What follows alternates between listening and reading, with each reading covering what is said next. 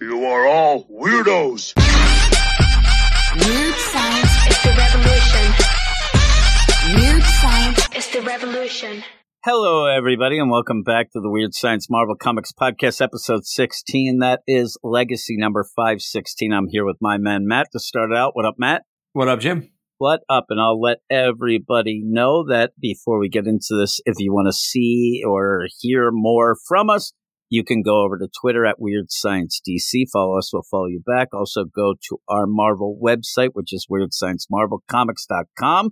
And then, if you want, go to our YouTube channel, Weird Science Comics, and then finally helping us out for everything we do. You can go over to our Patreon, sign up there, and that is patreon.com slash weird science. And we have a bunch of shows. We had some exclusive stuff last week.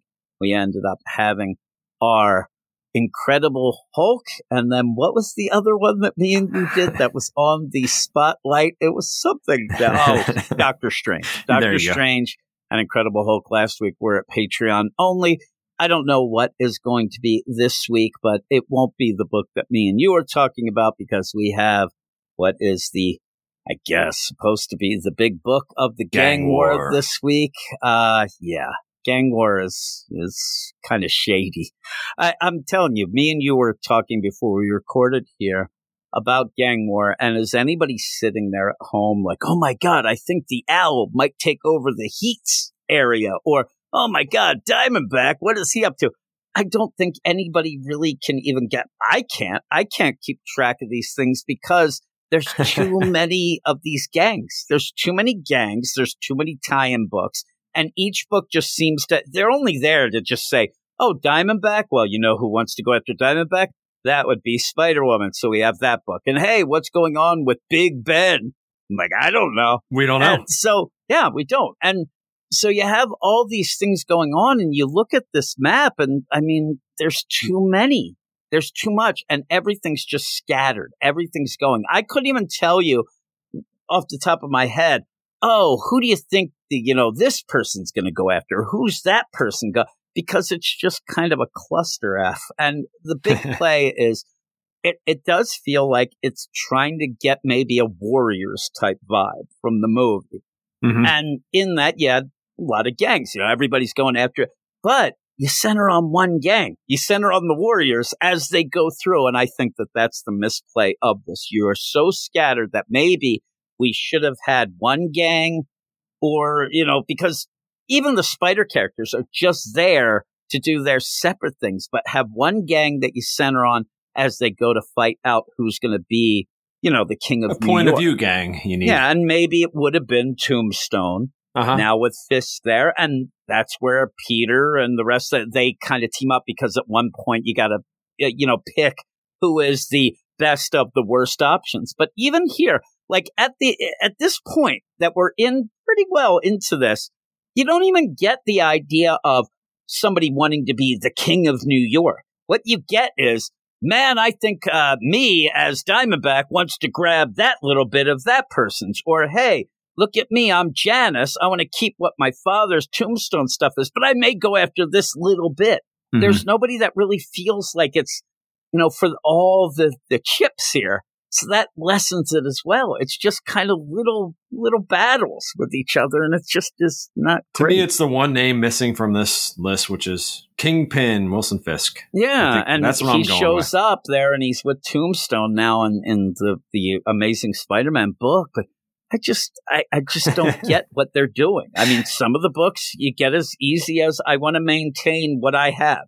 And you have others. Ooh, I think I might go after Mister Negative's territory, but I won't go near the Heat. Or I, it's just not. and then you got people teaming up, like in this issue, for some yeah, reason. it's just weird. It's just weird how all this is going on. But one thing that you do see in that in that map, you see the change because you uh, is it a change because I'm not going to say that Miles actually controls the area of the Frost Pharaoh and the Bumbler. They're just out of the picture. Yeah. So uh, it's just almost like safe air.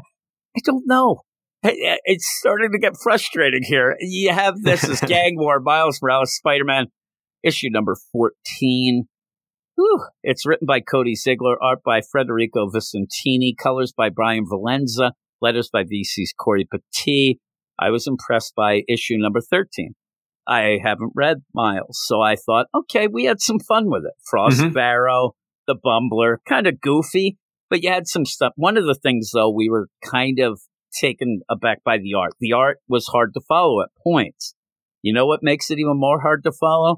When you have 50 million characters So thrown in many. because there's so many characters in this issue and they really don't do much. I mean, we're going to talk about this issue. I ended up saying to you, I sent you a message and I said, this issue's drive me insane. Like all this. And you said, well, it is only one big fight. It is. So why is it driving me insane? Because when you have this art that at points gets real close in, gets a little wonky, and Cody Ziglar has everybody yakety yakking so much that I lost track of who was talking.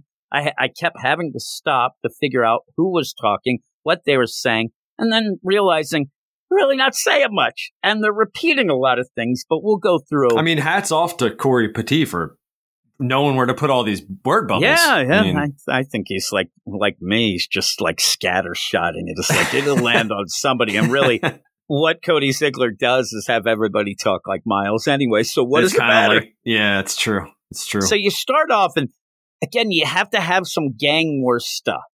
So the gang I'd like to have maybe a little more, but you have somewhere in Brooklyn, and you get it's the enforcers with Montana. You got Ox. You got all the classics. Fancy Dan that me and you. I, I remember laughing about him at one point, and they end up where they're kind of butting heads with Hobgoblin. Hobgoblin hanging out with the Prowler. We saw that at the last issue.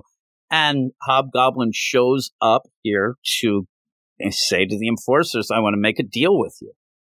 And they even think they're like, man, we must be, you know, hot stuff if they're going to come make a deal. But they just take it. I mean, again, this is the gang war stuff where Hobgoblin and Prowler just show up and say, hey, we're going to offer you all this. Do you want to be on our team? He says, yeah, we want to be on the team. But what exactly are they doing? Because it's really centered on this whole play with the Cape Killers and Miles, and I just don't get it. Well, it the- might the- be part of it. Uh, the, for me, the problem is the enforcers. They've been around for what, 60, 70 years? I don't know. What are their powers? One guy's strong, another one shoots a gun, another guy just talks a bunch of crap. Hey, fancy Danny dresses nice. I mean, They're the most boring characters ever. while they're doing this, because Hobgoblin comes in and him and the Prowler are like, "Hey, we offer you this deal," but then they're they're watching on this, you know, monitors all these things going down, including watching the Cape Killers, who they seem to have in their back pocket. They're going to go after Miles, Colleen, and Misty. And when they actually, when you're in a room with the enforcers and you actually say, "Listen, you guys are are better." than those guys. We want you to sit this like really like you got a lot of problems with this team and, and right away yeah. Scorpion on the team though already better to me Yep. than the enforcers, right? Absolutely. Yeah. Scorpion's there and he's with Gust and Hightail again, characters I'm not fully familiar with, but you know, we kind of get the lay of the land and we have this going on, but what they're doing is is they're offering the enforcers money to kill Spider-Man. Again, not really a gang war thing, but kind of this is where all these tie-ins kind of lay. The idea of is this a necessary tie-in? Not really, but things have it. It's just so If it's a gang war, they should be fighting other gangs, not superheroes. Yeah, and, and with the focus not on that fully, that's where you, you kind of lose track of the overall gang war. Mm-hmm. And what you get are just little, you know, It- skirmishes. Yeah, it's more just like skirmishes in areas where these guys operate. So they're in Brooklyn, so they're fighting other Brooklyn heroes. And it's one thing to, like, I need to find one of these yuck yucks who's actually going to be like, okay, what I'm going to do is I'm going to set that because what you would want to do is have the heroes like Luke Cage and his just descend and, and wreck house. And then you just take over. I mean, it would be like money in the bank. You just hand in your, your money in the bank deal right to Mhm. WrestleMania. But they're all just involved. Like nobody seems to really care enough about the gang war to really step it up to that like one guy. Like at this point, like, oh my God, I think that it's going to be them who's just going to take over everyone. I just get at the end, it's just going to be Kingpin. And at the end, he's like, yep, I'm taking everything. He'll just Mhm. grab That's it. He'll do so, the money in the bank deal. Yeah. But you have you have them say, and it is Aaron, the uncle of Miles, who says, "We want you to kill Spider Man." I was waiting for which one, but you end up where while that's going on, Miles, Colleen, and Misty continue to deal with the Cape Killers. We saw this in the last issue, and they're just going back and forth, back and forth, you know, and you end up having finally they start fighting, but it, again, it, I got lost in some of the things going on, but a lot of this, you know, just comes down to Fisk law. We're here to take you down. They start fighting. You end up Miles saying to pretty much to Scorpion the whole time, Hey, you like me. Me and you got along. We fought Carnage. Hey, you like me. You said, even he says, I like you better than the other Spider Man. But then later, Miles is like, keeps going and going with it. And then Scorpion finally says, listen, I don't like you that much. I mean, I kind of like you, but I, I don't like you that much there, dude. And you end up where one of the other places, this Gust, who is Jade Jackson, she's kind of there, you know, kind of, you want to feel sympathetic to her a little. Just she's little. there against her will. She doesn't really know her power set, so she's doing these gusts. The snow's all over. Really, what she does is confuse the art a little more. and then you have Hightail, who's the speedster, who just yell. I think main job is to yell at Gust, but then you know they're going to take some people down. And when you separate Miles with Scorpion, that just allows Colleen and Misty to get taken down. But it's a weird play. Like they get taken down, and suddenly Colleen turns green. I don't know what happened there, but it's that. Did you think this was weird that they go, okay, we have Misty and Colleen. We're going to take them away now, Miles, and you just stay here. But Spider Man, we're okay with. Yeah, we're okay with keeping him. He's like maybe he gets a pass. I think is and what it's they weird. They're like, we'll, we'll give Miles a pass, and then you have Colleen and, and Misty are like, we'll be fine. We'll we'll get getting out. taken off in handcuffs. Yeah, yeah, we'll we'll get out of this and meet up with you later. It's such a weird like you have that fight, and then when it ends, I actually by the time it ended, I'm like, why did we have that fight? Like nothing really happened. Well, listen, it eliminated a couple characters from Well, the it scene. eliminated so- the characters. You know why? Because we're going to add even more. Because you end up where, hey, Spidey, you're pretty cool. You'll be on our team, even though we just arrested Misty and Colleen your friends, your best friends, less basically. of what you are and your trainers, but we're going to add you because, oh no, we, we're in trouble. And in the meantime, Starling is going around because Miles said to go to the Institute and go underneath and find ends up finding Shift. And I'm like, is that, is that what we need here? We need Shift, who, if people don't know, I'm sure somebody who hadn't been reading has to be like, oh my God, it's Rec Rap, right? yeah, it's big. It's a rep rap in a Miles suit. a a gloopy, gloppy clone deal from Miles' own clone conspiracy that Saladin Ahmed did. Okay. You know, it's funny because once you had, when, when, uh, Rec Rap first showed up, I said, Oh my God, it's just like a knockoff shift. Of course, Uh-huh. shift just gets pushed aside. Now he's the knockoff Rec Rap and who likes that? Well, at least Rec Rap can string some sentences of this together. This guy's like saying "galurp." Here's the know? best though. At one point you'll say rec rap, okay, but but by the end you want rec rap to shut the hell up, so then Yeah. you want shift. So you combine them two. But well, that's going. Well, that's going on. You still have Hobgoblin. He's watching how this is all playing out. He's watching, you know, all these monitors at different. The big plan. Hey, we want to kill Spider Man, but they get sent off. Prowler is, can I take this out? Can I go and take the enforcers with me? So again, we get rid of two characters to add like six, and they Mhm. go and they show up, and now we're gonna have a fight again. In the meantime, even before that, though, you end up where they're trying to work with Miles a little, but they're yelling about, hey, the the mask thing and the Fisk law. So then he gets on the hologram phone with Spidey, who then gets She-Hulk involved to start yelling at Agent Gal about the legality of Fisk law and hey, don't you have kids to, you know, go and harass and all this stuff going down. Nothing comes from it. They end up just pretty much hanging up and getting on with it because Yeah. a fight breaks out again.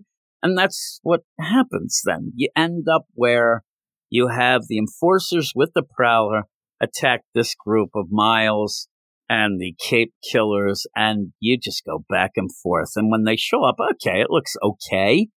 But once you end up having Uncle Aaron show up. Miles loses it. He starts yelling. I don't know. To me, it feels weird to say out loud, Oh man, Uncle, what's going on? Like, my dad's going to be pissed at you. You promised my mom and Billy. All these people could just be taking notes. Like, oh, it's Oh, like that's who that done, guy that is. done. Oh, Okay. Miles Morales, huh? So he's young. But the big play is, oh my God, how, why would you team up with Hobgoblin? That's the worst. You got you you end up having the pumpkin bombs. That means Hobgoblin, and then from there, he also has tech. He has this tech like gauntlet, and this is something that Miles really like. Oh my God, why would you have that tech? And we just go page after page. It seems of, hey, Aaron, Uncle Aaron, why are you doing this? I I can't tell you. Come on. I can't tell you. Please? No. No. Oh, come on, pretty please. No. It just keeps going on and on. It, it- you think it's done. And then it gets back to that again, just to have them just fight it out. They just keep fighting, fighting, fighting. Miles is desperate to find out why Aaron is teaming up with this, where he got the tech, what this tech is. But that's all it is. I mean, it just is continuous, page after page, of him begging Aaron to tell him the secret, tell him why he's doing this. So when all that's going down, it looks like, oh God, look, everybody's fighting. They're in trouble. Oh geez. At one point, even you have that venom sword, the venom saber that Miles has, but you can barely see it. Oh, I didn't even see him using that. Yeah. Isn't it a weird play? It's like that Yeah. last bit before the deal. He gets it out. Oh yeah. You don't even know it's that. Like, why aren't we giving a better angle of these fights? Why aren't we seeing a, a bigger play here so you can see, oh man, that's awesome? No, it, it actually looks at one point, I thought he was getting, you know, hit with laser fire, but it's, it's There was such a focus of the last issue too. Yeah. And then they're just going here back and forth. And even with that, you end up where, you know, characters are going to run at each other and then there's explosions. I don't know where they came from. It's a mess. And then at the end, we get more characters because all of a sudden you have Starling show up. Hey, you want to shift? Well, look, I also got Miss Marvel. did not need Miss Marvel in this. Like, what's going on here? There's too many characters. It's, it's such a weird play. There's too much going on, but nothing going on. I mean, really, in this, you had a bunch of people yelling stuff at each other, starting with the Cape Killer saying, Hey, you heroes, we're going to bring you in. No, you're not. Let's fight. Then you get Colleen and Misty get taken away. Miles doesn't bat an eye. And then they go, and now he's just, Oh, Uncle Aaron, well, what's going on? Why are you doing this? I Can't can't, talk say about it. and then boom, and then we add more. It, it's nonsense. It's nothing, and it it just the the gang war concept is it's not working.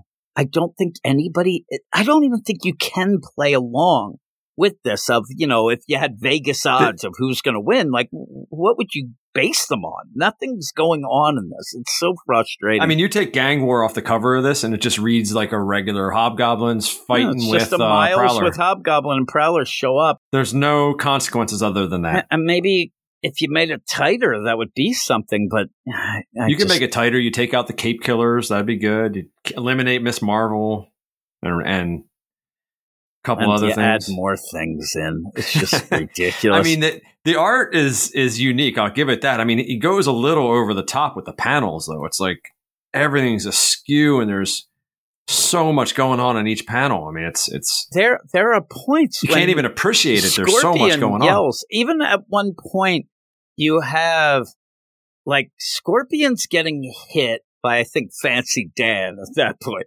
and he's like, "Hey, His because arm you blows keep, up or something. Also, you keep going back and forth with these little jokes that, you know, hey, these guys are jobbers, jobbers.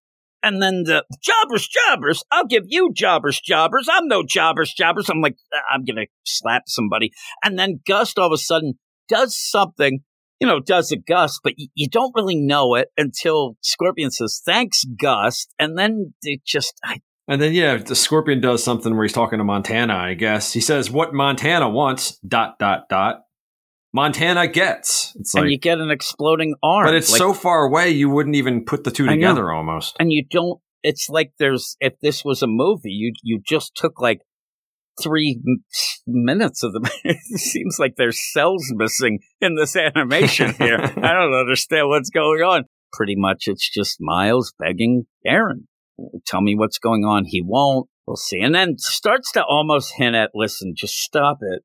I have a plan here. I'm doing something that might not be as nefarious as we think, but I, I barely make hide or hair of it. So what would you give this? um, six, flat six on this one. Yeah, I think I'm down from I last think I'm issue. five.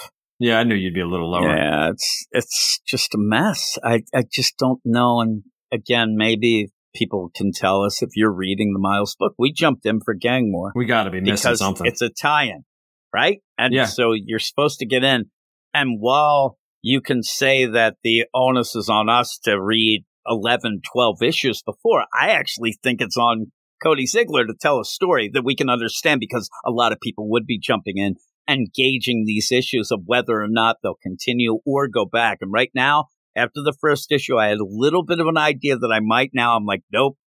I have no idea, and it's a mess. So he's gonna have to win me over with. The there are two more issues, it looks like, Whew. for this. Yeah, it's not so long. We Gang War, Miss at least. Marvel next. You know, gang war. I gang war. This was a gang war. It, like a cluster. I don't even know what, but that's that. Me and you might be back later in the show. We have one other book that we might be doing. We'll have to figure that out. If not, uh, if not, then not. But we'll be going off now. Exactly. Yeah, to continue, it's a, it's a tough week. It's a tough week here uh, at Marvel. So we're going to be go off to talk about two books with my man Zach. We're going to be talking Spider Woman and Captain Marvel. And I'm here with my man Zach. What up, Zach?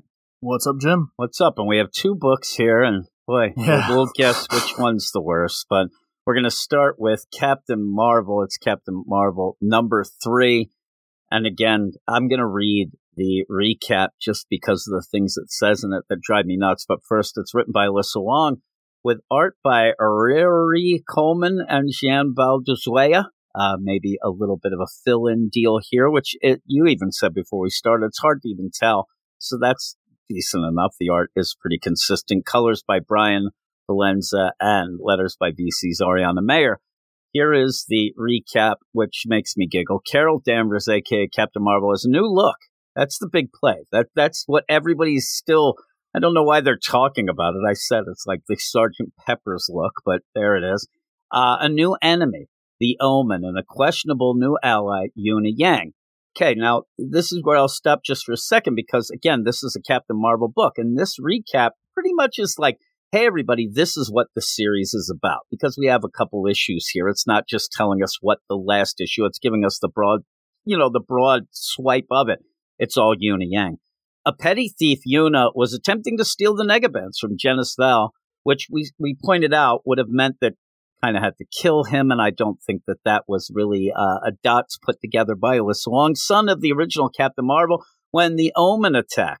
Desperate, Eunice slapped the Negabands on her own wrist, somehow reactivating their bond to Captain Marvel, though these Negabands have no connection to Carol whatsoever, which again continues the play that Alyssa Wong has no idea what they're doing here. Now, Mind Link, Yuna and Carol swap places whenever they clang the bands together, with one of them becoming stuck in the negative zone, even though they can kind of talk together and have a bit of astral projection, it even seems. It, it's Yeah. just nonsense. Now, that is the main deal. And again, most of that about Yuna Yang, not about Carol, but it says the Omen wants those bands enough to put Genis-Vell under a thrall and send him in after the captain. What's more, the Omen's magic seems to have a corrupting influence, and it's spreading through the bands to Yuna, which I don't think we got any of that.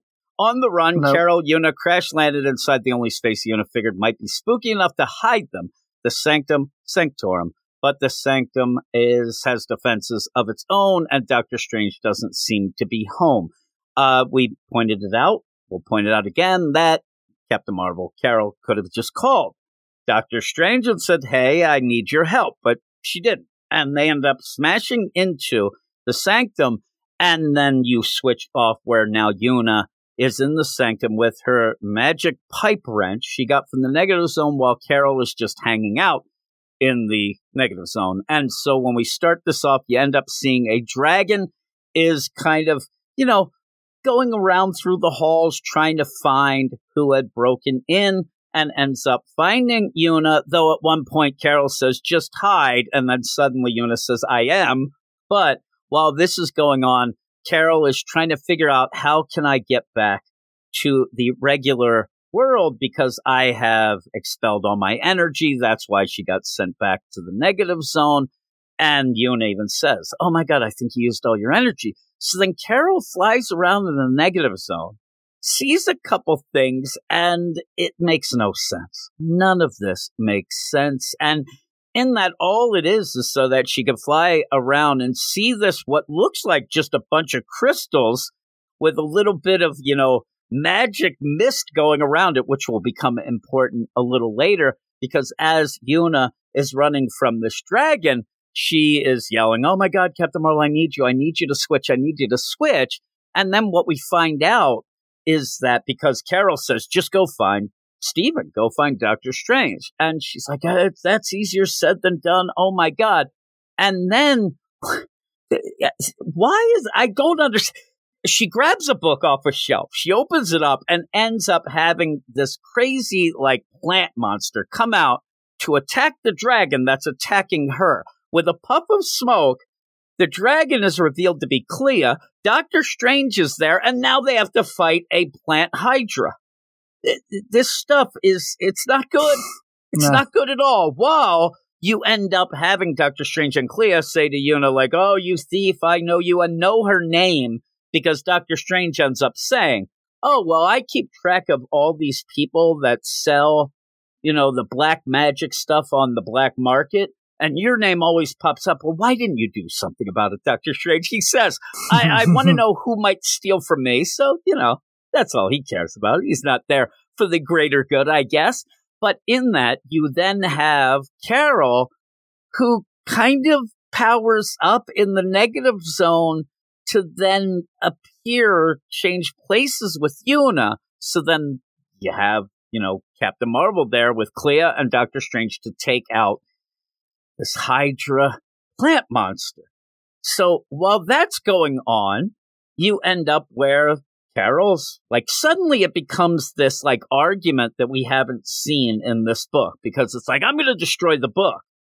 Doctor Strange is yelling, no, no, no, don't. that." And what this does though, this points out the fact that and the play of when Doctor Strange did teach Carol magic back in the Kelly Thompson, which then again shows you why she should have just called Doctor Strange in the first place. It, this is a lot of stuff going on because of nonsense. It, it's like all filler, nothing to it. And this is kind of going to be the theme for our books this week. It, it's filler central here because they're fighting this Hydra. Oh, they're fighting it. They're fighting it.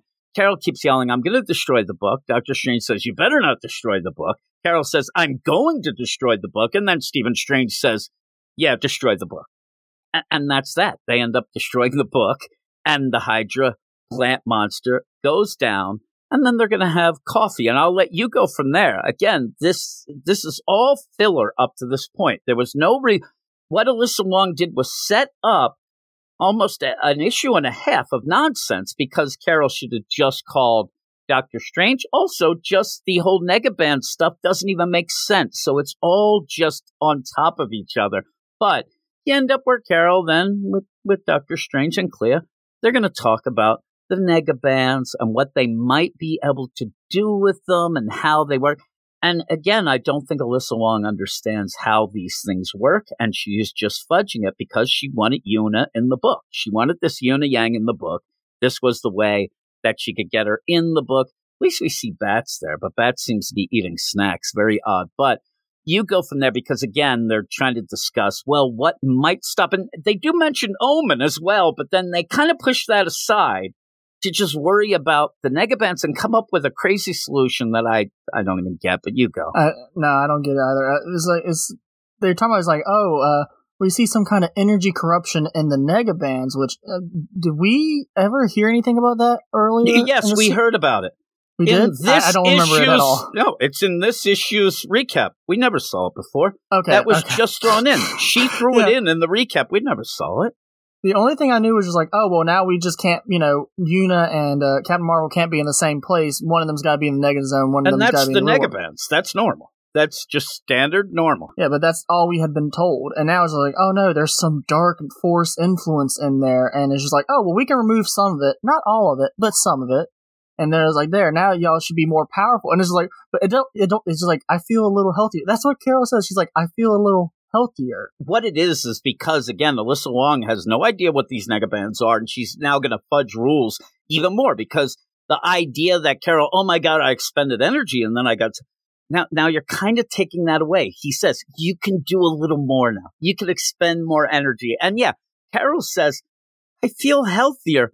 When when didn't you? feel like we've never seen any all this is just thrown at you and again from reading a lot of Alyssa Wong's stuff from Spirit World at DC to Aphra here at uh, Marvel it, this is what happens you just end up you, you get things thrown at you and then you got to kind of work backwards to get to the idea of what it actually means and what they're trying to do I, it doesn't make sense and you're just adding things instead of progressing a story from what was set up. It, it's really bad. But you go go on again because it's just nonsense. And then well, I love the idea of that they're like, man, what we need to do is get into that negative zone and find these artifacts. Well, while that's happening too, just as an aside, Carol just clangs the Nega-Bands again so that Yoda can come in and have some of this conversation for no reason. For no Yeah. reason at all. Just to add her in. But you go because, yeah, now we're going to have a heist. Yeah, so Doctor Strange is like, I've heard of an artifact that may help you. It's kept in a fortress made of nightstone, surrounded by a ring of matter corrosive fluid, but it disappeared the world a long time ago. And he's like, I could do some scrying, try and find it. And um, Kamar was like, Oh no no, I've seen it. It's in the negative zone. Like what? How convenient is that? It's so convenient that it's the one place or one thing that Carol saw. When Carol went off to, oh my God, I got to figure out how to get I my energy find back, more whatever. energy to power myself up to get out of here. That was the one place she stopped. the one place she stopped. She's like, "Ooh, what's this?" And just if you say to me, "Hey, hey, Jim, Jimmy boy, there's a place that we need this artifact, and it's got a bunch of stones surrounded by this," I wouldn't even know what you're saying. But again, it's the How, how only many thing places we exist saw. like that in the world? Yeah, and then Carol then jumps to conclusions because that's what Alyssa Wong wants her to do, and says, "Oh, I get it. Now we're we're making up things in the negative zone. I get it. In the negative zone right now, it's all these different planets and places that have been displaced, and they're there, and we're going to have to do this, and all it is is all just nonsense. It's just nonsense." And she says, "Oh my God, I saw that place." Which to me just looked like a pile of rocks surrounded by a fog. Oh, I wonder how we're going to break into that. Break into it, you say? That's where Yuna's like, I'm, Yeah. I'm what you call a thief. I think I can do this. This'll be great. I'm on Doctor Strange's list. a, a story once again pushing more towards Yuna than to Carol. And they're going to come up with this plan of, hey, we're going to go in. It's like Ocean's half. It's not even Ocean's one. Uh, we'll, we'll do this. I'm really good at it. I'm going to sneak inside. Carol's going to, I love the idea too, is that for this point, Carol's going to go scope the joint. She's going to end up where Carol can go and, and scout it out. She can look at how many floors there are. She can see the front door, but then get back to me and then I'll break in and get this thing. I'm like, that, that doesn't sound like fun. no. And in fact, we're going to get that in the next issue. Me and you talk about this week, which is Spider Woman, but you end up where, okay, I'm going to break into this magical fortress in another dimension. Sure, why not? And ends up then with Leonore getting a text. I hope you're okay. Leonore was the girl that they ended up kind of, you know, liking each other. And then you had the big thing. I love the idea of Genis-Vell showing up with a, a hole in his chest, no hands at that point, just cut, and everything getting destroyed just is the, hey, I wanted to see if you're okay from that Genis-Vell thing. I'm like, why would you even know? Why would Leonore, Oh, why like, do you know who there's a Janice tip is? there's a tip, you know, the idea, but that I don't know that I'd describe it as that Genis-Vell thing. I'd be like, are you okay from that crap hole of a destruction that we were involved and almost die? No, it's a Genis-Vell thing. So in that then, we end with seeing that, oh, Leonore, Leonore's bad. Leonore's one of the big bads. So, and, and there's Vell with the hole in his chest, but at least he has his hands. But yeah, this whole thing with Omen and the Undone and this but how does this connect to anything? Why is it going through? Because Leonore obviously is a connection through Yuna, and you end up having the big bads worried more about Yuna than Captain Marvel. That's uh, I don't get it. I don't get it, and I don't think one thing. I don't think anybody's getting this book. I, I don't think it's selling. It can't. It is bad. I said even last time when I was talking about the the Unabombers. Remember, I said that was going to Oh, be the no. name of the fan group. But again, when you call this, "Hey, Carol Corps, what do you think?" I'm like, I think this know- isn't I much of a I Carol book, right? It's not much of a Carol book, and it's all Una. It's all nonsense, but we'll see. We'll see. Maybe it'll get better. Maybe it's just a wonky first. I don't know. It's just not good. It focuses on weird stuff, Yuna, and then it's just wasting time. I mean, you're only on the third issue, and we have a time filling, wasted issue of let's fight. I mean, at one point, you're just fighting a dragon running away from it. It just is clear. Yeah. Why? Why are you doing this? But what would you give it? Oh, you know, I think I'm gonna go maybe four out of ten. Four. Yeah, I think I'm a 3.5, and I Okay. do like the art. It's good enough, but Yeah, it's, it's just nothing I care about. When I get done, I just scratch my head because, again, my biggest problem is lack of setup. There's not much setup. Things are thrown at you. And then, like I said, you have to then deal with them after they got thrown at you instead of setting it up and then, okay, that makes sense. Okay, the next, it doesn't have that. Everything is a jarring change.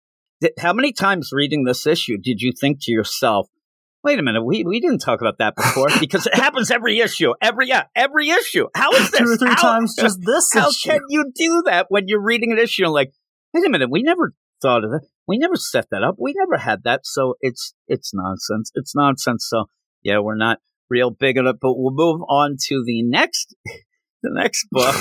and this is a gang war tie-in. It it says is. yeah, I mean, it's a, it is Spider Woman number two, and it's written by Steve Foxe with art by Carola Borelli, Arif Prianto on colors, and VC's Joe Sabino on letters. I'm, I don't even have to read any sort of setup in this, but again, you, you're going to get thrown into this book, and you you ended up saying in the first review that we had, you're not real familiar with No. Spider Woman, but you know, we're, we're in here. We're already in the second issue, but really, you don't have to know much. I told you one of the things was whenever you end up having Jessica show up, you're just gonna you're gonna have Hydra. No matter if Hydra's a thing anymore, no matter if they're around, they will show up, and they do. You also have that play with Diamondback, but when you get into this issue, you have a lot of Spider Woman standing around. You have a lot of standing around, doing nothing, and searching for things to then finally, by the end, get to them to then see you have to go to the next issue. This is a weird paced issue. It doesn't really have much to do with gang war except for Diamondback looking out his new penthouse apartment that he stole from a guy who threw out a window. And he's like, I like the view. I want to watch what's going on with the gang war. Oh my, the gang war is doing so great for me. And then you just throw things in there so that we remember from the first issue. Hey, Green Mamba. Like, oh, there, there's Green Mamba. Green Mamba doesn't do much in here. You also mentioned the idea of that diamond formula that you have given the inner demons, uh, so that they, you know, I, I, I don't, so that they could take a punch. I mean, Yeah. in this, the one guy's just getting choked out. Like the three inner demons we see, two of them are in big trouble. The other guy's got the guy in a sleeper hold. he's like Hulk Hogan. Uh, but they're watching out, and the Diamondback's like, "Hey, Narelle, how are things going out there?" They're going pretty good. Well, in the meantime, you end up having Jessica have this drug that Diamondback was, you know, manufacturing, was doing stuff with. Again, not really well set up, but you end up having this. This is the connection to get where we have to get, where she goes to Nightshade, who's now actually just Tilda. She ends up discussing the idea, and it's something that was in the Marvel Voices Pride issue. I did not read, but she has passed on the Nightshade moniker uh, to her niece Logan there, who is a sad sack and likes to bitch and moan. And then they're like, oh my God, we figured out what this chemical formula might be. But we take a, a bunch of pages just to like, oh, why would you come to me? Oh, well, well, you know, Misty Knight said to come to you. Oh, okay, well, maybe we'll look into this. Well, let's see. And then just ends up saying, okay, I found this and it's part of this corporate. You don't really get, like, some of these things take three, pages could take a half, right? I mean, all you're Yeah. doing is saying you have to get to this typhoon. Typhon. It's not typhoon. It's typhoon. Yeah, I want to say typhoon. I know, I group. too. Yeah, we get you got to get to this Typhon group.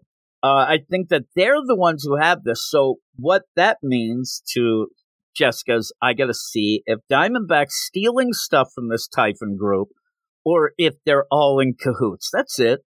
And she goes and she's going to mention, oh man, I was in Shield, so I have this crazy Universal ID card. Pretty convenient. She swipes it to get in. She's disguised, and you get this weird play in here where it, it, I don't know why it had to be pushed. The idea, well, you know, a blonde white woman can end up mingling for so long, but then they might find out and ask who's that new hire. So I better run into the bathroom and, and pretty much stay in the ceiling for hours.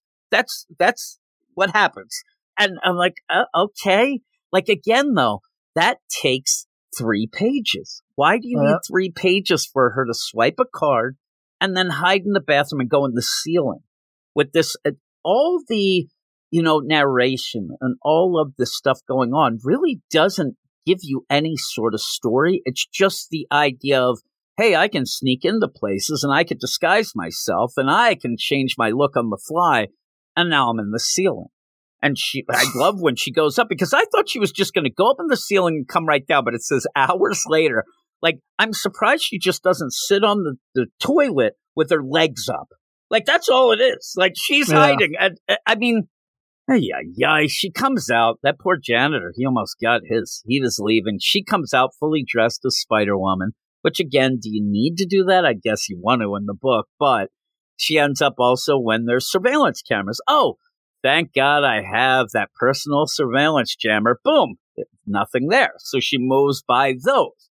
In the meantime, we see that Diamondback is in cahoots. He's there and he's meeting up with Hydra, including, you know, Madam Hydra shows up, Viper, and says, Hey, what up, bitches? What's going on? Hey, you know, we got to get these drugs out there. They, you really get nothing from them either because we kind of pull away then to watch Jessica just infiltrate up to where they are. That, that's it. That's the whole thing. But you go from here because she ends up in the, in, in the elevator shaft and then she's in a vent, right? I mean, what's going on in this? Yeah, so she goes into the elevator shaft. And she's like, I can't search 60 floors, but you know what?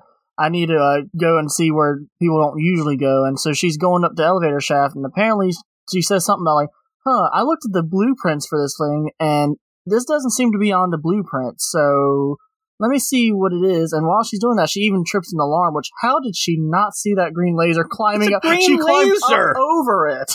Like this isn't just like she's walking. Like no, she is looking up, climbing. There's a laser, and she just climbs right through it. she's climbing up just a, a wall and there's Yeah. just this random laser that she had to like the idea that her foot hits it is bizarre because her hand her Yeah, head she would have already hit body it. Yeah She was looking right at it. because then she's like i think i'll get out of this vent here i'm gonna try oh no hydra agents that's all it is yeah, all it's there for is so that Die, she has intruder. to fight Hydra, you know, these Hydra guys who say Diane, and she's like, "Hey, I'm gonna beat the crap out of you," and then we just get page after page of just nonsense fights. Again, just set up because she hit a random, crazy, you know, laser, and Yeah. so while that's going on.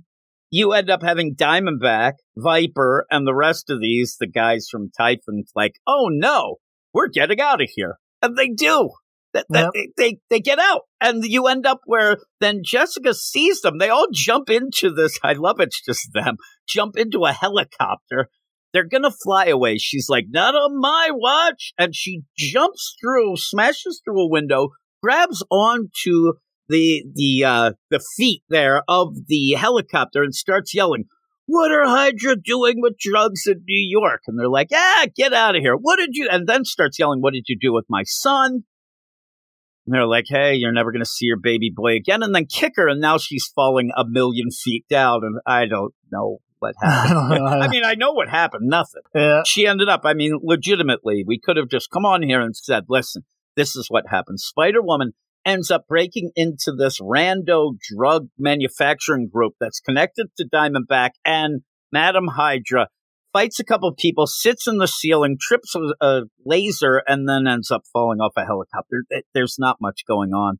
Hardly No. anything gang war, hardly anything of anything. So with that, it's very disappointing. The art's pretty good though, Yeah. but there's just nothing to this book. And Steve Foxe has no story to tell and is taking a long time doing it. Like he's re- really taking his time doing nothing, doing nothing at all. But what would you give this? I think I'm just going to give this a plain five, just because I mean it's not you don't really get anything. I mean it's not sucky either, and I did not have to stop and be like, wait, when did this get added? So that that's a plus. Yeah, I'm I'm giving it a three. It's bad. I like the art, but nothing happens. I mean, I Yeah. there this is an issue. If somebody said, "Oh, I, I don't have time to read this one. What do I have to know?"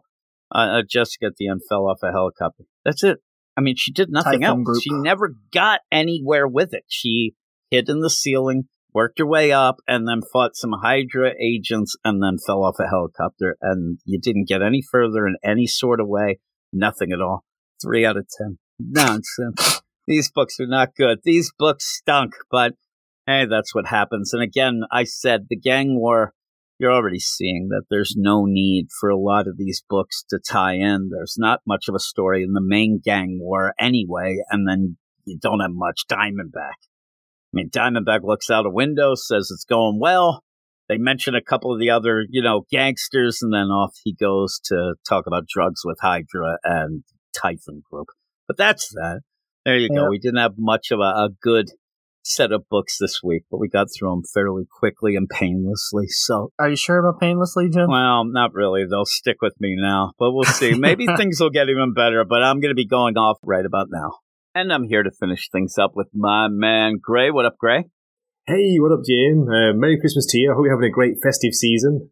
Oh, just lovely. We don't really have much of a Christmas season here at our house. The Warner house avoids the holidays uh, like the plague, is what Oh, no. happens. Okay. We always have. Christmas is not a big thing at our house, and it's only because my wife has issues with it, and so that means all of us have issues with it. But here we are. You are uh, throwing pictures at me of sushi to get me upset, uh, to get us excited for the first book, The Deadly Hands of Kung Fu, number one. Uh, it's it's a gang war tie-in, obviously, and it is Shang-Chi. And you said that you enjoy Shang-Chi, so you asked to do this with me. yes. And it's okay. It, it's weird because it's one of those books that feels like it didn't need to happen. You didn't need Shang-Chi No, to it show didn't. up with the, you know, his whole five weapon society. But once you get into it, it may feel a little generic if you're a Shang-Chi fan, but it's not bad. And that's all I want now. That's what I want from Gang War is just not to be upset and, and pissed off about it. And I wasn't at the end of this. So I'll give it props. just from the cover, from the cover alone, you can tell it wasn't needed because what did they do on the cover? They put Spider Man on there, don't they? With Shang Chi.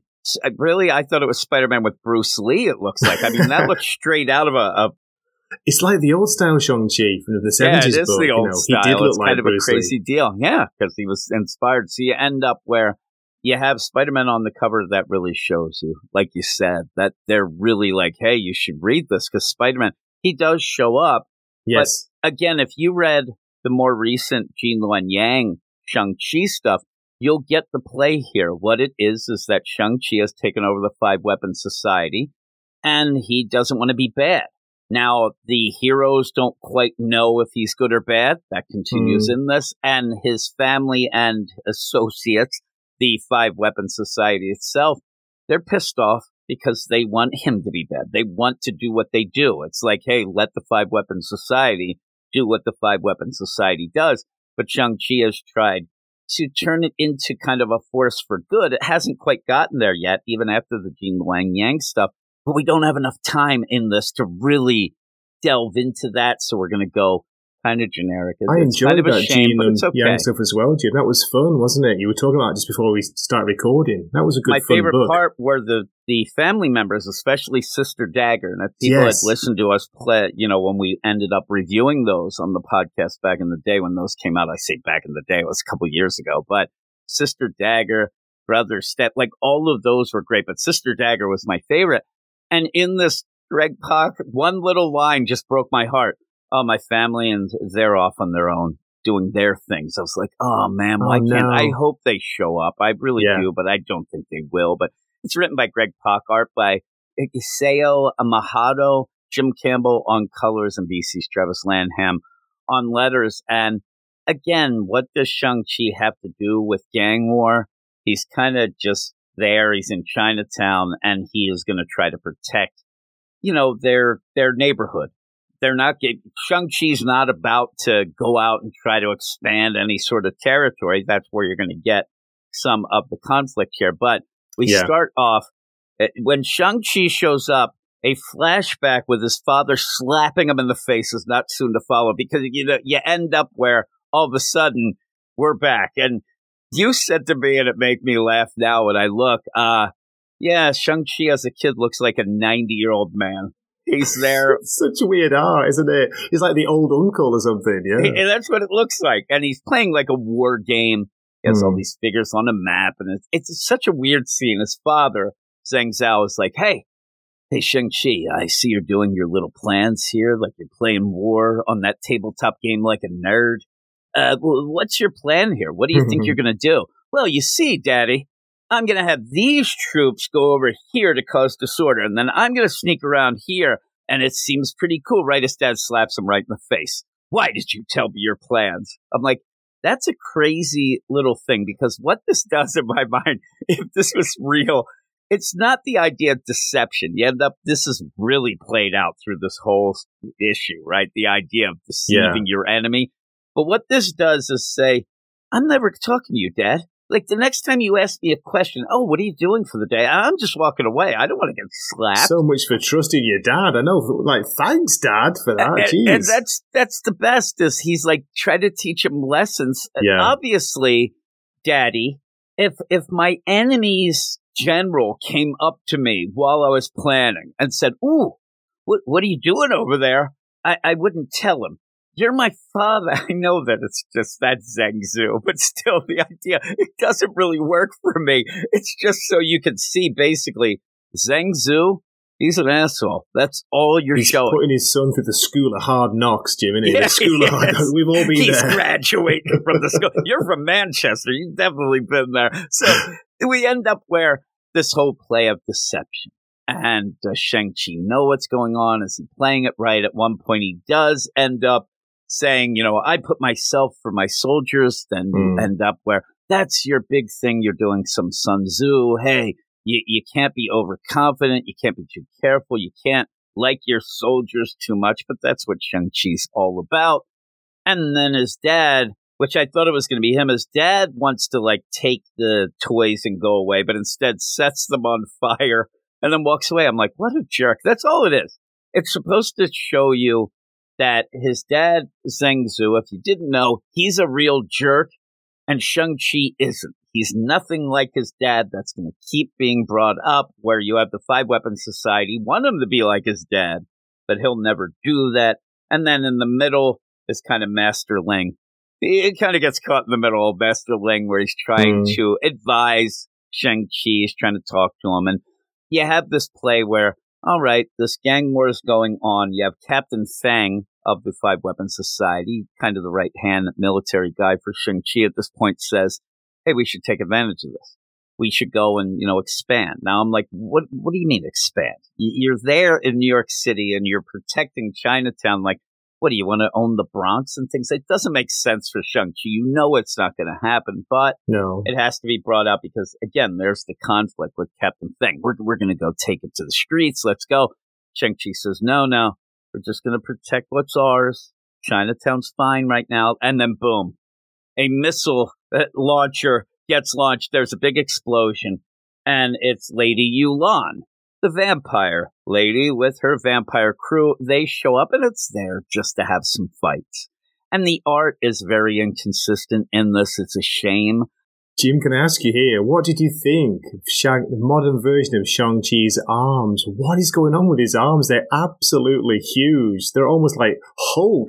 Hulk Yeah, he is. He is humongous. I, I actually thought you meant the five rings. I can't see how he can get those rings No, on. there's no chance. You know I mean? it's like it, I just went to my son's wedding a couple weeks ago. Oh, and I ended up where, oh yeah, uh, congratulations to him, maybe. I ended up where I end up.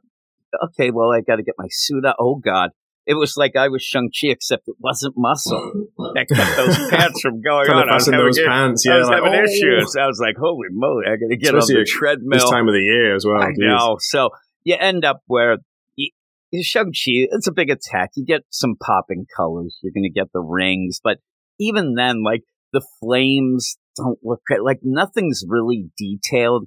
It comes off as kind of a cartoony mm. style, but I, I don't think that it works out that I don't well. know the And artist. I don't know about you, but I don't think they really get. when you have the Shang-Chi stuff, it's kind of looks, but when Spider-Man, he looks okay. He looks decent. Yeah, Yeah, he, looks does. pretty cool. I think it fits that style a little more.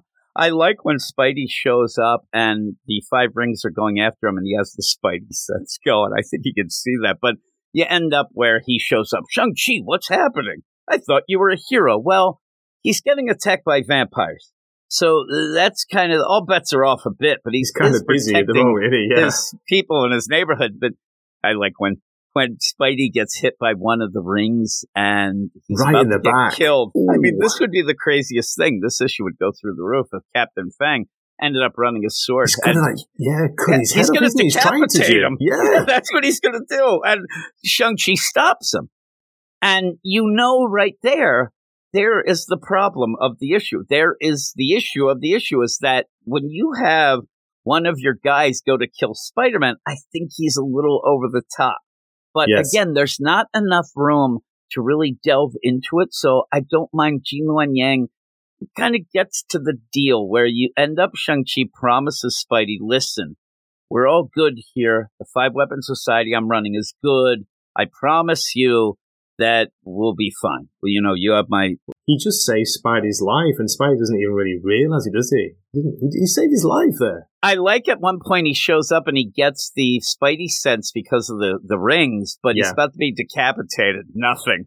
I mean, that's when Oh, you yeah, need the that's a good Spidey sense to Yeah, really yeah. kick in, right? Not when your buddy is throwing rings around that you just happen to get between. But you have this play and, hey, we're just going to protect Chinatown. We're fine. So in that, then he says to Captain Fang after Spidey, you know, this whole talk says, listen, I trust you. I'm I'm with you all this and, and we'll be fine. I promise. He keeps promising everybody all this stuff. So, you know, as this is going on, they're kind of checking out Chinatown. You even have where Captain Fang, when he's going through, people are hugging him and it, it seems nice. But this guy, Mm, does. like most of the five weapon societies, they, they want blood. They want to expand. They want to do their thing because it was pretty bad organization until now. So they're there and they're walking through the park and then boom, they get attacked by Mr. Negative. Again, these things aren't really, you know, I, I'd like to say vital. they feel very random to me, Jim. How about you? Yeah. You just get some character, but that's, here's the thing. Most of these other issues that are trying to do more, trying to feel important, they're doing the same thing. So Are when they? you have Okay. this, I'm like, all right, it's just Shang-Chi. He's getting attacked by people and he'll fight. But he gets hit by, by the Dark Force energy cannon. And Mr. Negative says, this is going to change you. This is going to bring out who you really are. And it's Mm. so quick. Again, the, the space is not there because all of a sudden, Shang-Chi thinks of what, what, like, oh my God, I'm turning into the bad guy. I'm going to now take a, that would be more interesting. Especially if they played it out, but they don't, do they? As you say, they they rush No. it. It's like it's he not played he out at shakes it off. Yeah, and, and really ends up quick. falling down. I'm like, the, the interesting thing to me would be, and there's a weird play by the end. Just keep in mind, I think the interesting thing with him going dark to kind of get involved in this gang war, that doesn't happen. Maybe it will, but it doesn't seem. It seems he shakes it off, and then he just falls down. He destroys this cannon. Mr. Negative, look at them run away like chumps. But then he, he goes down, right? And then you end up having Captain Fang come up. And it is pretty much Princess Bride now. It's it's Wesley. It's kind of the opposite. Where in Princess Bride, Wesley pretended that he could get up out of bed. In this, Shang Chi's pretending he can't, but he is pretending. He's deceiving, and that's the big thing. Captain I've Fang. taken too much damage. Yeah, Yeah, I can't so wield the rings. He has Yeah. the rings in a well, it gets sealed in a case. Master Ling is there with them, and he's playing that idea of I can't move. I trust you, Captain Fang, to make sure everything goes smooth, Mm. protect Chinatown. To, but again, the whole play on Shang Chi's part is deception.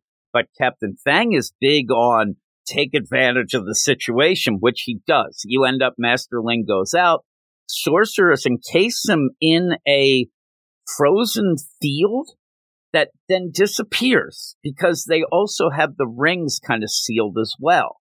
But when Shang-Chi is laying there, Captain Fang comes in, thinks he can just kill him, and that's where the deception's revealed. Shang-Chi gets up and starts beating the crap out of Fang, says, I trusted you, but then Fang, you lied to me.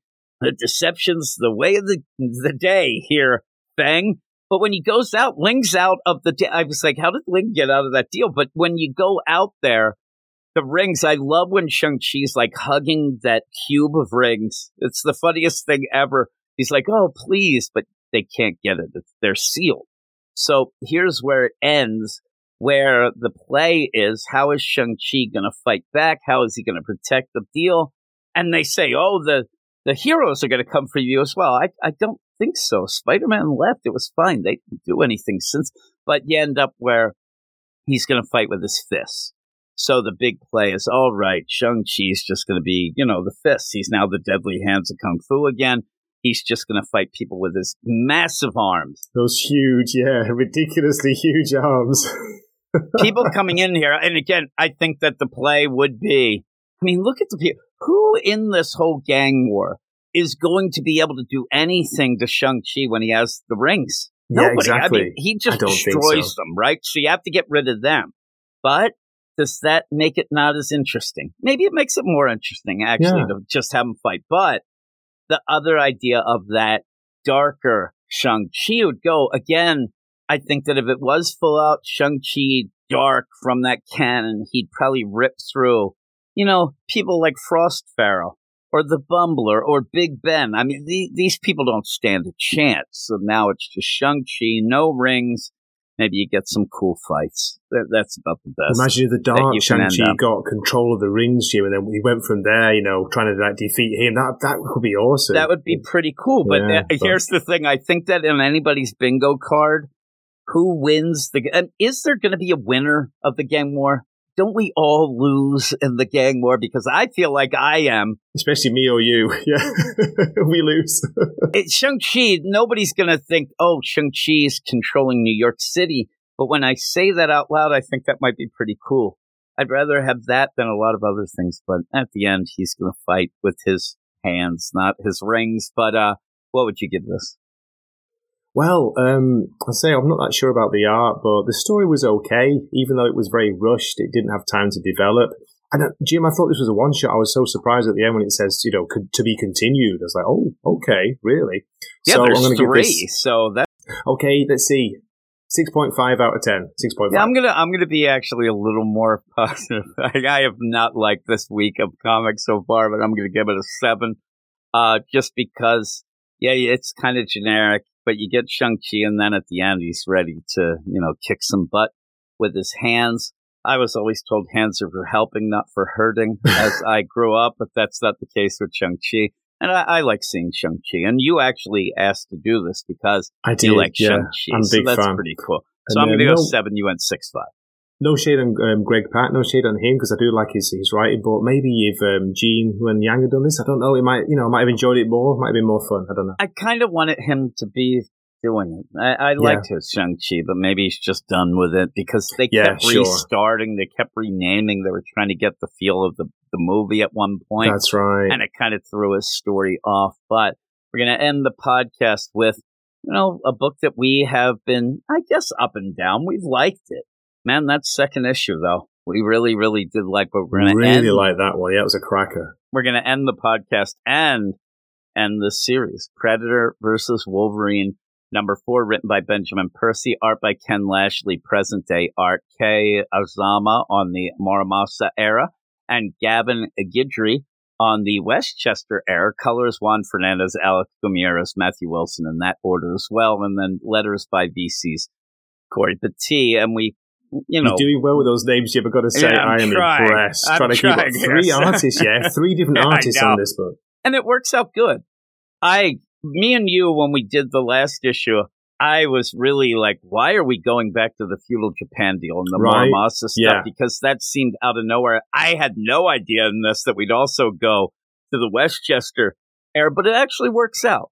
It actually works out pretty well. It's it's not as fun as that second issue. That second issue was uh, the best. That was so fun. You got the feel of the original Predator movie with the whole Team X and the You whole did team deal. exactly. Yeah, In this, we're going to show that the Predator keeps coming back and pretty much that whole fight, what Wolverine has learned, what the Predators learned, they end up even having the idea of them having some respect for each other. But really, the Predator, what he learns is to go after Wolverine where it hurts, to try to get to where he can something that Wolverine loves, and it ends up being his fellow mutants, the kids yeah. at the attacks whole, his friends. yeah. at the what's it called, the mansion, because that's where you get that. But even when you have it in Japan, Muramasa, it's kind of a weird play because the Predator's there. This, I think, that Ben Percy really wants to show you at this point that the Predator is there only to fight Wolverine. That's it. He comes back to Earth to fight the Wolverine. If things get in the way, he will Yes. bail because he just wants Wolverine. That Because is the main theme of this book. You're right. This issue, sorry. yeah, and it's kind of a funny play where Muramasa, he's like, I'm not getting involved. He's just standing there watching. This is your fight. Jim, I really enjoyed the Muramasa section in this book, much more than, well, we only got a brief look, didn't we, last issue, but I got really into this. I liked it. It's like Wolverine versus the Predator one on one with Muramasa giving like advice in the background. It's like a sensei's just there giving advice. Yeah, exactly. they're- almost like they're sparring. And I like that play where Muramasa keeps saying, and he said it in the little bit last issue, hey, uh, you know, you don't want to pop the claws because that lessens things. And, you know, we're doing sword stuff, so fight without the claws. If you pop the claws, it's not a real worthy victory, even before Predator comes. I like at the one point, Wolverine's like, screw this. Like, he's had enough. He ends up, he's fighting, he's slashing, he's getting hit. And that's the one play in this, too, is that it keeps going back and forth. You know, and, and I don't think in my mind, I ever thought that Wolverine would, would completely die. It's tough to kill him anyway but I wondered, you know, how much damage he would take from Predator, and he does take some damage. It starts where you see though that Wolverine, he's getting a little better himself, especially with this training, but he pops the claws and he's about to, you know, go ham on the Predator, and the Predator cloaks and runs away. And it's weird, like the idea of at first I thought because Muramasa keeps saying, "Don't pop the claws," because it's not. I thought that that was the Predator saying, "Oh no, no, no, that's not fair. I'm out of here." But it's not. It's the hand attacks. But It's weird. It was pretty cool. It was a cool play that because I didn't expect that. I didn't know they were coming. The hand. I don't know why, but I kind of wanted the Predator to stay and fight with like Wolverine, against the hand. Predator, and That would've Muramasa. been cool. Almost like these jerks ended up ruining our fun time. Like we- we were here fighting, they, and then you have this crazy team up, and then maybe at the end when they kill all the the hand, the Predator then looks at Wolverine and is like shakes his head and leaves. Then, like the Yes. idea of like, okay, I'm out of here, and then maybe Wolverine thinks at that point. Maybe that's it. Maybe we're friends. That would have been now. a much better way to go, and that I think that makes more sense, doesn't it, than him run, running away? Yeah, and Definitely. it, it would be like Predators. Like, okay, we we were just on the same team. I got to get my head straight. I'm gonna head Yeah. to space. I'll be back. Maybe But show a bit of respect for Wolverine and like, okay, you know, we fought well, you fought well, this okay. day, we're you know at this point we're teammates, but that ends now. Like you said, maybe even bow to him and, and head off. But the other thing that I miss with this Predator that Ben Percy's doing, something that we had in say a Predator versus Batman. Back in that is back in the day. Wow, that's going back, yeah. was when I like when Predator learns sayings and sentences. Like he watches TV and hears like a commercial and he keeps repeating it. That was a big thing in that Batman deal. And I wish you had this because I actually just, for some reason, by the end of this, wanted Predator to just say Wolverine. Even right before they got like almost again like that respect that he learned. that would have been cool. Wolverine or, or like at one point he just keeps saying Yeah. ska. That's all he says. He's like, Skrrr. I thought he was saying like, "Oh, screw it," and yeah, away. really. That's what I thought. so we then go to Westchester, and it's it's very quick to get to what we're doing, and it's cool because when you have that laser sight of the three, you it's such a cool thing. It is three beads on Charles's head. Yeah. So when you see it, it's like Wolverine knows exactly what's going on, and he ends up where Charles ends up getting tackled, then blown up because missiles just come in. He saved his life, didn't he? Yeah, he saved Charles's life big time. He saved his life. He ruined his wheelchair, but you end up oh where no! Colossus comes out, grabs he grabs Xavier, and then you have hey, the missiles hit the top floor. That's where the kids are. That's showing you that is the weakness that the Predator has figured out. That he is, and he could only get this from he's been watching him. There's no way that he goes from feudal Japan to just show up willy nilly here out of nowhere in Westchester and just know that Wolverine's weakness is these kids. He hasn't been watching things. So they come in, they're going to fight. But in the meantime, you have cool things. Nightcrawler wants to help. You have Moonstar, like all these characters want to get involved, but Wolverine, who is still on fire, by the way, is yelling at them. No, you, you guys got to stay out of this. This is my fight. Keep It's- away from me. I like I like the Nightcrawler scenes here where he's like, you know, you don't have to go this alone. He really is trying to help, and it would have been cool if they teamed up. What do you reckon? Yeah, it would have been cool. And what I like about it is Ben Percy writes it in a cool way where you don't quite know if Wolverine's saying keep away because this is my fight alone or keep away because you will die and I like Yeah. you.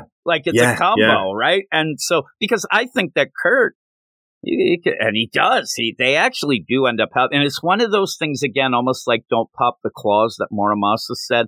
There's points where you know what is honorable in a fight or what is what you have to do and what you have to rely on because as the predator uses tech and all these things that wolverine even talks about wolverine once he ends up using his friends and while they end up the kids start helping it does turn the tide. It does help out and you even have a part where mm, dani kind of makes herself look like wolverine so that wolverine that's a crazy move That was a great play. I missed that, Jim. I didn't realize it had happened. I was like, oh wow, okay, and cool. that is so cra- that is a you could die there like if wolverine says stay away he just doesn't want colossus to go and start fight but this is crazy to disguise yourself as wolverine to get captured by you know the predator this killing machine. Holy yeah. moly. And it ends up, though, it does end up helping. And again, when all the friends and all of the kids come together to try to take down the pre- and they are doing a good job. Kitty's in there. She's hitting ankles.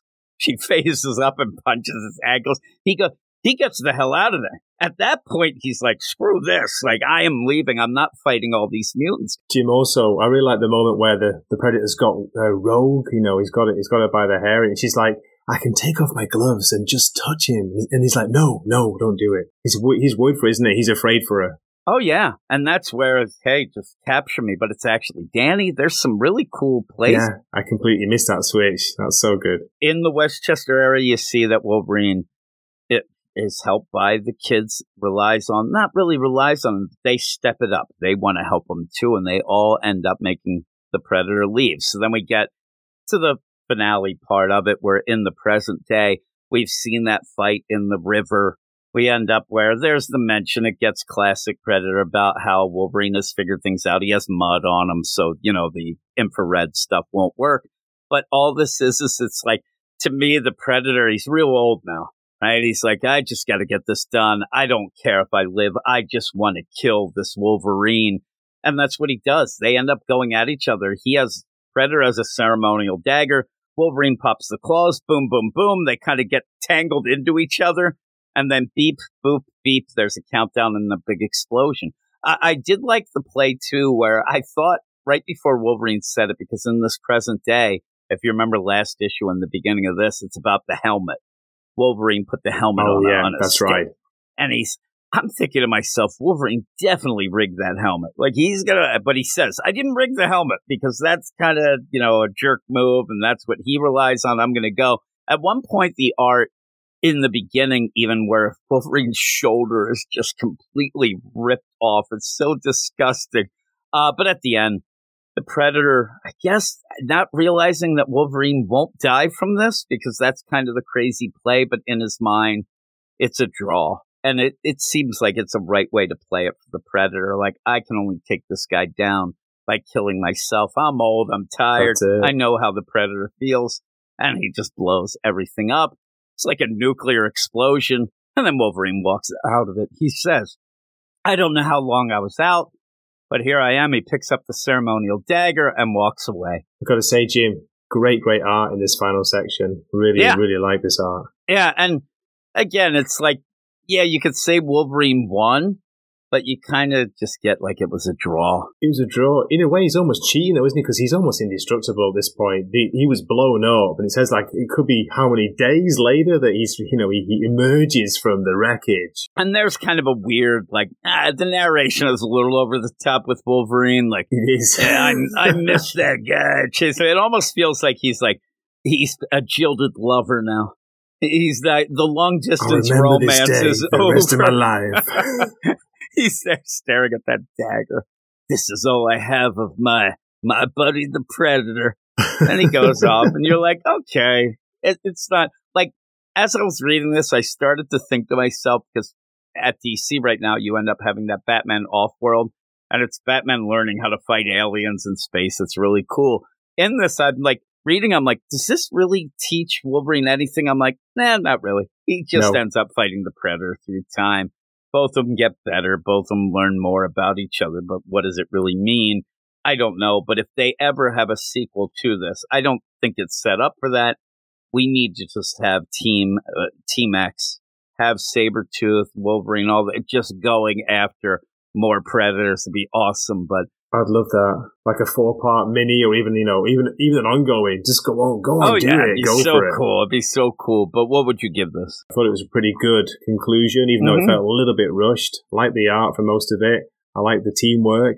Yeah, so I'm going to give this 8.5, Jim. I'm gonna go eight. Um, I'm Okay. a little less than you, but still, it's pretty good, and I like It's the good, series. it's a good score. I it's a thought good the comic. series was was pretty cool. Overall, yeah, very cool. And at the end, it pushes you to go read the current Wolverine and the newly rebooted Predator book. I'm not going to do either, really. I do. Oh, really? I'm curious about the new Predator from February. It's it's just not. I don't know if it. I well, I'll have to see what it hinges Does it on work on its own, like though? That's that. the problem, isn't it? Yeah, that's the problem. It's not really my thing of just the predator bites. And when you do it, you add extra characters that aren't Wolverine. That's kind of one of the reasons why I like this as well. But that's that. That's it for this week's show. We got more positive at the end. You showed We up to make things ganky. It was pretty good. Uh, I was in a uh, a dark place earlier. These Oh, no. books, the books were not good. I was getting so upset and so frustrated because These are I two decent books, aren't they, Jim? Like, nothing amazing, but I thought they were good. I enjoyed both reads. they were the better ones of this week for me. So Okay. I'm Oh, glad wow. that me and you were able to talk about them. But we'll end this by telling people what we may or may not be talking about next week. Not as many books next week. So we have, you know, some some crazy ones though. We have Amazing Spider-Man number 41, obviously continuing the gang war. We have Doctor Strange number 11, which is odd because that number 10 ended as it, everybody thought that it was over I thought that like was it had been yeah. canceled eh, or it's going on hiatus. Two weeks later, we get a new issue. So we'll be doing that, seeing maybe the ramifications of General Strange getting some hugs. I wish it was better. I wish. I hope that book kind of turns itself around now that that Not arc the most was done. I thought that arc was going to be really good, and yeah, it just kind of fizzled out. We have a book that I it had to have been delayed. Thanos number two. It feels like months It since we talked about that first Yeah. Christopher Cantwell Thanos. So that's odd, but it's back. Kid Venom Origins, one of four. That book, I, I when I saw it, I'm like, oh, I remember something about, but it really like, oh crap, I wonder what that's going to be. Me and you looked into it a little bit beforehand, and it looks very manga esque. This has caught your fancy a bit, Oh, Jim, that hasn't it? Yeah, one? I think that maybe it might be one of those surprise yeah, kind of guilty so. pleasures. I don't know that it's going to be a hit, but maybe it'll be decent. We'll check it out. And then Vengeance of the Moon Knight number one, that is continuing the Jed MacKay Moon Knight stuff after the death of Moon Knight. So we'll see how that is, but that'll be it. Not many books. Uh, this week we had a ton last week, so it's good to have a little bit of a reprieve for the holiday season that will be in the new year. So I could do my favorite uh, as I did when I went to school to tell everybody we'll see you next year. I love doing that. And then people would get confused and I'd laugh. It was like the craziest thing. But with that, we will see everybody next year because that is it. If you like what you hear, you can check us out on Twitter at Weird Science DC. Follow us, we'll follow you back. Go to the website, weirdsciencemarvelcomics.com to see written reviews, Marvel, uh, and Marvel. I, I don't know why I said Marvel, Marvel reviews. Also go to the YouTube and check out Weird Science Comics there. And then finally, if you like what you hear and want more, go to our Patreon to help us out, patreon.com slash weird science. All these will be in the show notes, but we're going to get out of here. Gray will probably go eat more sushi just to rub it in. But he's in Japan and can get it at any place he wants, but that is fine. I'm going to go have a pizza today because you did say that that's what you kind of wish that you had more of. So maybe I'll. I would love pizza. to try it one day. Uh, Real I'll be eating New a pizza, pizza. like in Vengeance. I'm like, take that, Gray. each bite, each bite tastes like satisfying. I'll eat my vengeance. Muramasa sushi. Oh, you jerk! like, oh, I'd, ra- I'd rather have sushi than pizza right now. But with all of that, thanks everybody. Thanks for joining me, Gray, and we'll talk to everybody uh, later. You are all weirdos. Weird Science. It's the revolution. Weird Science. It's the revolution.